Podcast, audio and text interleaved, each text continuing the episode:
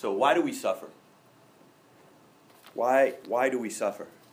It's the great human question, isn't it? This story Jesus tells has been played out across continents throughout the centuries.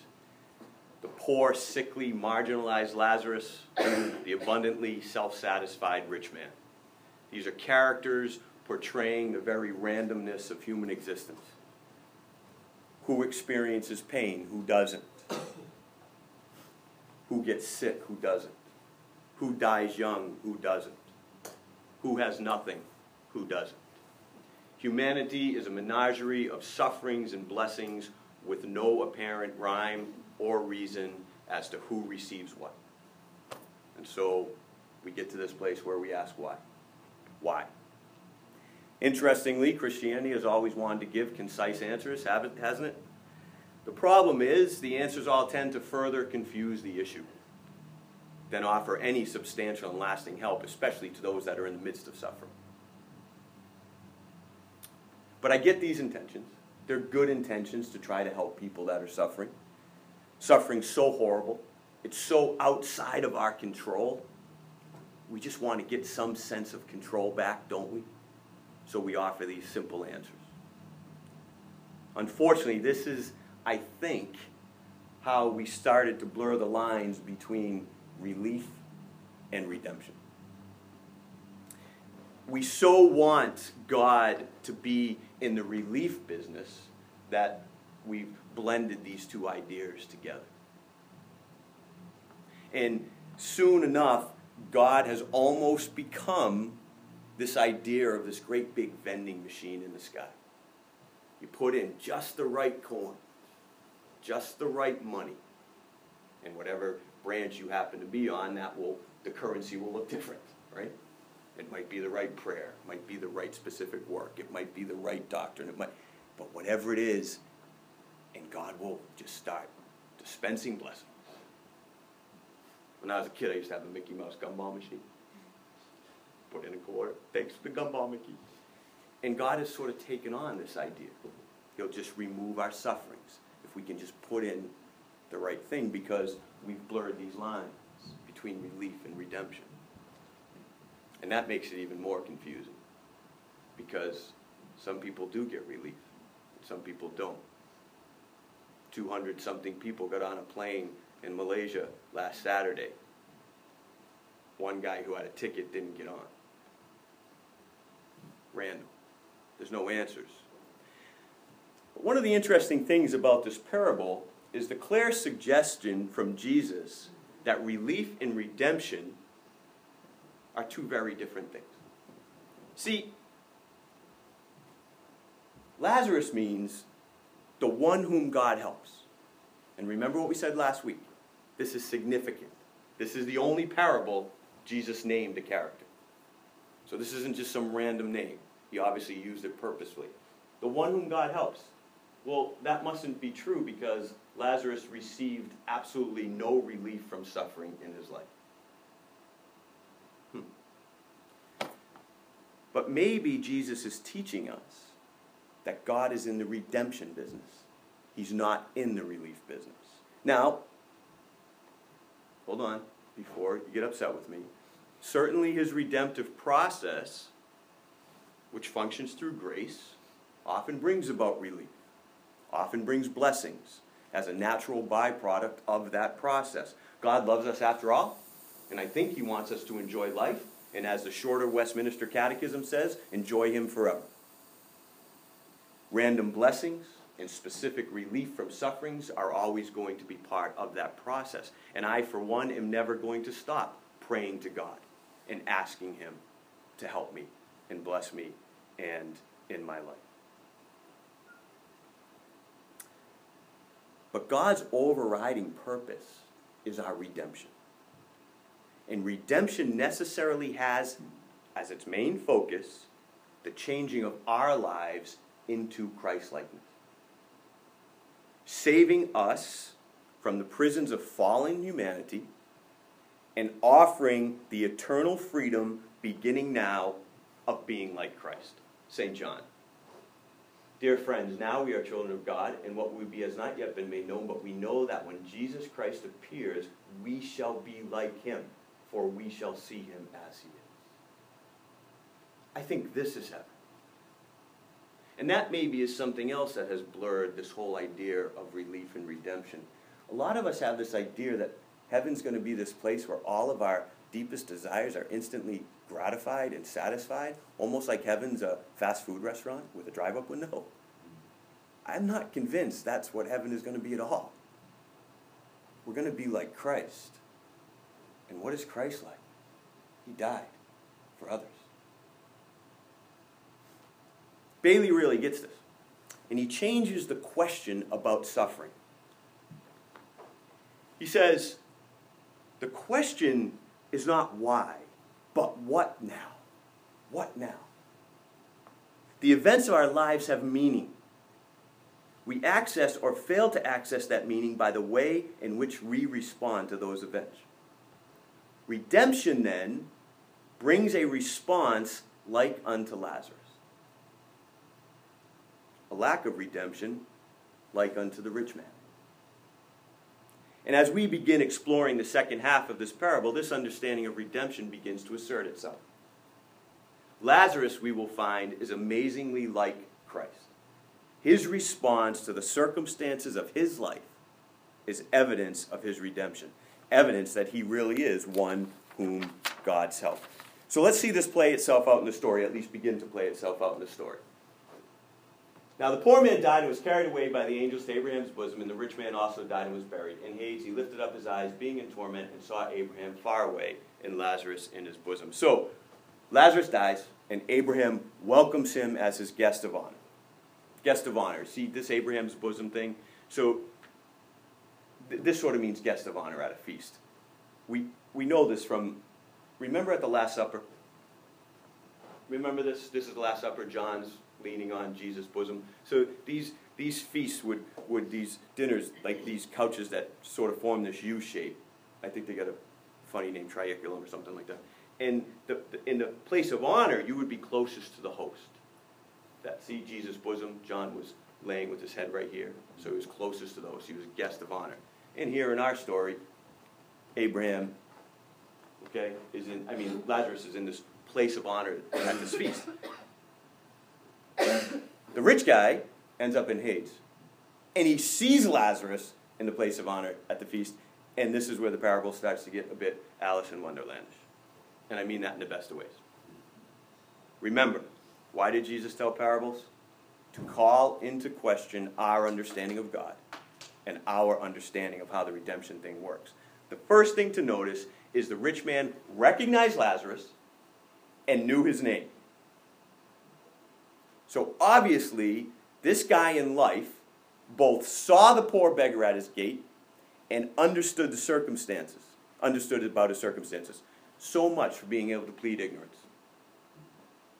And this reminds me of Matthew 25, the great final sorting event, right? People said, and, and Jesus is sorting out, and he says, You guys need to go over there because you didn't really help me and they're trying to argue and plead ignorance. We didn't know you needed help. And he says, Oh, no, that's not actually true because whatever you did not do for one of the least of these, you did not do for me. And I think this is one of the reasons this parable scares us so much. We, we ignorance isn't going to work when we get to heaven. Oh, well, we, we didn't know our, our choices were marginalizing half the planet. We didn't, we didn't know that we didn't know. We didn't, and God's just going to just shake his head that ignorance isn't going to work. But what happens next is dark, dark, dark comedy. And is a complete indictment of this man's character. So he called to him, Father Abraham, have pity on me, and send Lazarus to dip the tip of his finger in water and cool my tongue, because I am in agony in this fire. The rich guy, instead of falling on his knees in some form of repentance and apologizing to and asking Lazarus to forgive him and ultimately trying to find mercy from God, maintains his grotesque hedonism, his arrogance, and fantasies that because he's so rich and so wonderful and so great, he can still save himself. Notice he doesn't even talk to Lazarus directly. And based on what he does say, we can become convinced that this guy held all marginalized people in total contempt. He starts off by addressing Abraham as my father Abraham. Now, all the Arabic versions of Scripture have the personal pronoun mine. It's only suggested in the Greek, that's why it doesn't make it to the English. But there's no doubt he's saying my father, and this is important.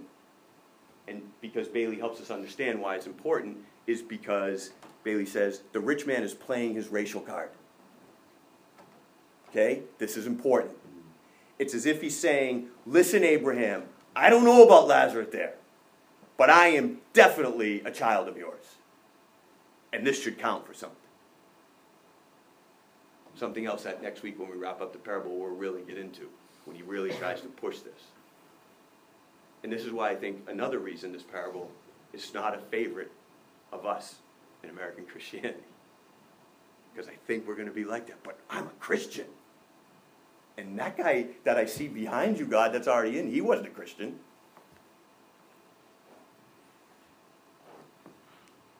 Now, side note here. Remember last week, I said this feasting sumptuously every day was not just a symbol of the man's gluttony, but also showed his total disregard for God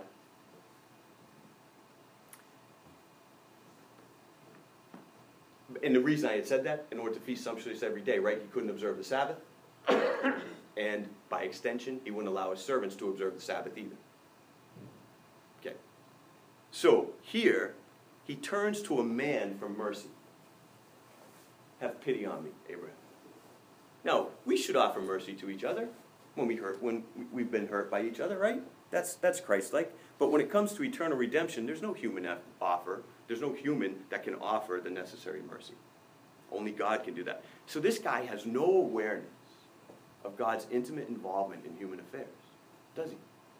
And that makes total sense. He spent his life all about himself. Wouldn't even observe the Sabbath. Interesting. Okay, and here we go. This is the darkness of it. And then he actually, this is the dark comedy. He tries to get Lazarus to serve him. Jesus told the best stories. You know, they got watered down a bit in Sunday school but for us, but they're just dark. I told you, Alice in Wonderland, we're, we're down the rabbit hole now. In life, the rich guy wouldn't even feed Lazarus his leftovers. And now he is trying to order him around despite still not even talking to him. He is as self indulgent, arrogant, and uncaring as he was on earth. The quote I used last week really rings true now from Ben Pasley, doesn't it? Many have settled for a lifetime of worshiping inferior temporary things. Their lives reflect their pursuit. This guy He's a beaut, isn't he? There's not much indication of redemption here. I don't think there's any, really. But what of Lazarus? The man who suffered his whole life. He was abused by this guy on earth, and now he's being abused by him in the afterlife. Now, here, if I was telling this story, here's how I would have ended it because of my understanding of human justice. This is exactly how the story would have ended if it was my parable. We can all thank God now I'm not God. Here's how I would have ended this story I would have had Lazarus stand up, look right at the rich guy, and say, You arrogant, evil, godless, despicable creature. You had everything, and it would have cost you nothing to have simply fed me and helped me from your abundance. But instead, you treated your dogs better than you treated me. And now you want to order me around? There will be no water for you. Burn in hell. You deserve it. It's justice. And if I was drawing a graphic novel, right then I'd have him throw a five point Chinese star right into the guy's neck. and then I'd go back to my feast. Because that's so human, isn't it? That's why people put AK 47s in Jesus' hand when he comes back. Good. Awesome. My God. God's not human. We should be very careful when we want to point to human justice and try to pretend God acts that way. Lazarus says nothing of the sort. He is Christ like even in his response to his enemy. See, in St. Paul's definitive work on love, which we're close to, we are so close to, I can't wait to get to 1 Corinthians 13. But anyway, in his definitive work on love, he calls love patient. In fact, he begins and ends his definition of love with patience, a form of patience. Okay? Now, in the first one, love is patient. This comes from an original word, which I can't pronounce, that's why I don't. I put the slides up for you, which comes from two other words, far away and anger. And what this word means is to put aside anger even when it is justifiable and within your power to do something. See, it's so important to dive into Scripture as we do, right? We've been learning so much by diving into it. We, we have our own definition of patience here in 2014 America. Right? That's not really what Paul is saying. Paul is saying something much more profound. Putting aside anger, even when it is justifiable and within your power to do something. Boy, that should change the Christian story a little. The greatest example of this in Scripture, outside of the cross, of course, because God was justified, he wouldn't have had to die on the cross, really, but he did. The greatest example we find in 1 Samuel, the story of David. So a lot of us know the story, but let's just remind ourselves in case we've forgotten. So Saul is chasing David throughout the land, trying to kill him, and he's got his army chasing him, and, and David's spending his life hiding with his people, hiding in, in caves and, and living a horrible life. And finally, one day, David and his main guy, they sneak into the camp where Saul's lying asleep. And David's main man says, David, today God has delivered your enemy into your hands. Let me put my spear right through his heart. Right now, David. David's justified in this. By doing this, David protects himself, and more importantly, he protects his family, and he even protects his nation. Doesn't do a thing. David did not preemptively strike And what was David considered by God? A man after God's own heart. I find that fascinating. And then Paul ends 1 Corinthians 13 with another form of patience, which comes from two words under and endurance. Patiently remaining under suffering for the sake of love. Wow. See how it just opens up these meanings? patiently remaining under suffering for the sake of love. This is patiently enduring all suffering for love's sake. All suffering.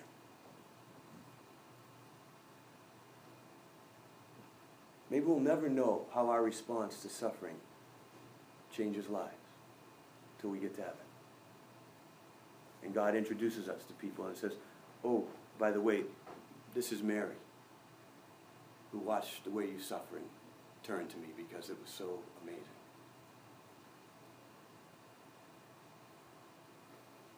Bailey writes about Lazarus. Lazarus created meaning by what he chose not to do. He was quiet in his days of powerless suffering and remained silent in his days of power as he listened to his former tormentor demand services from him. This gentle, long suffering man has no reservoir of anger ready to explode, no reflections of retaliation in the waking hours of the night, no score to settle, and no vengeance to exact. Think about that. Think about that. That goes against us so much, doesn't it?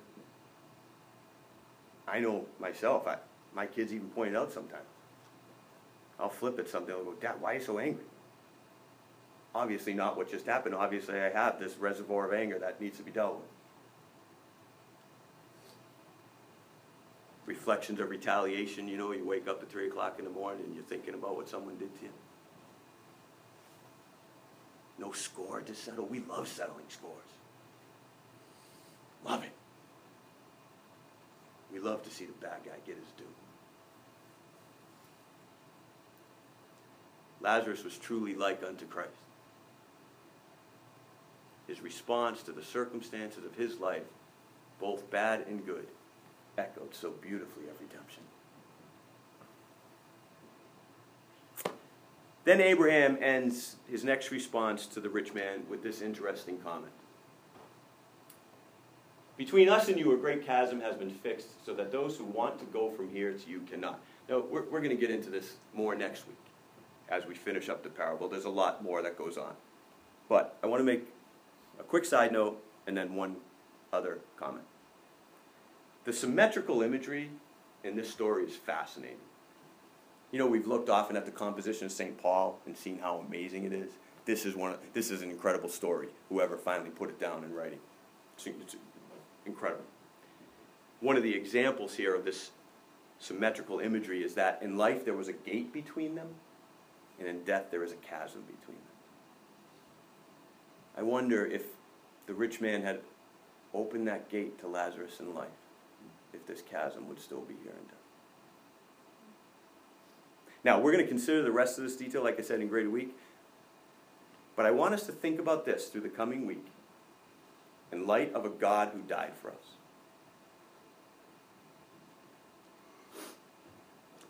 Who in their right mind would want to go from hell to, I mean, from heaven to hell? Who in their right mind? Honestly. See, we're down at the Mad Hatter's Tea Party. Because someone must want to go, or Abraham wouldn't say that.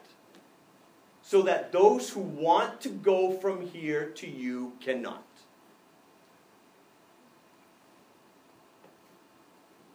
There's only one other person in the story. It's Lazarus.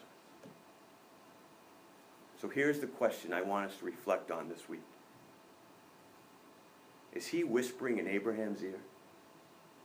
Asking permission to go and show compassion even on the very man who hated him?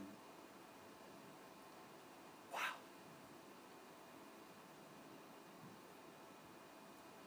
You know, some of the way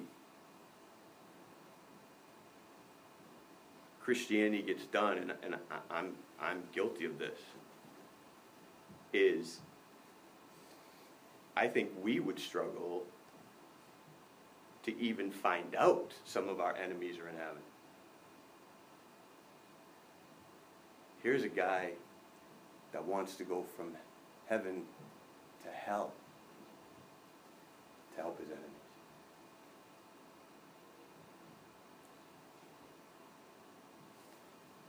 But I think this is divine love. I think this is where redemption leads. I think even maybe this is where redemption is.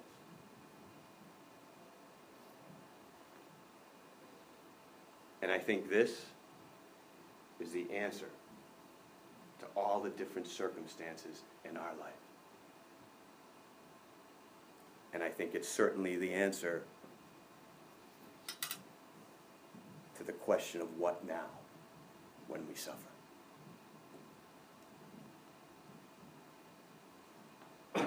We're going to look at this as we get closer to Easter. But on the last night, Jesus was with his disciples. He was leaving them. They were about to suffer.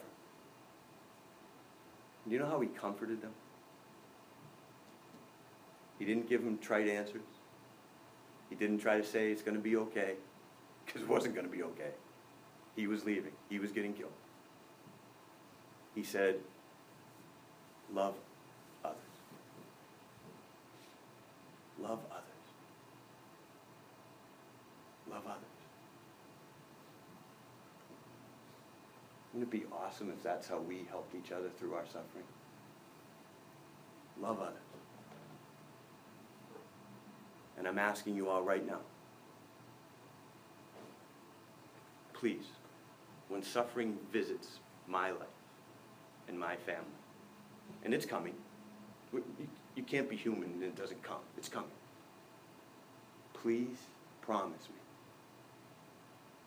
I don't want concise, pithy answers.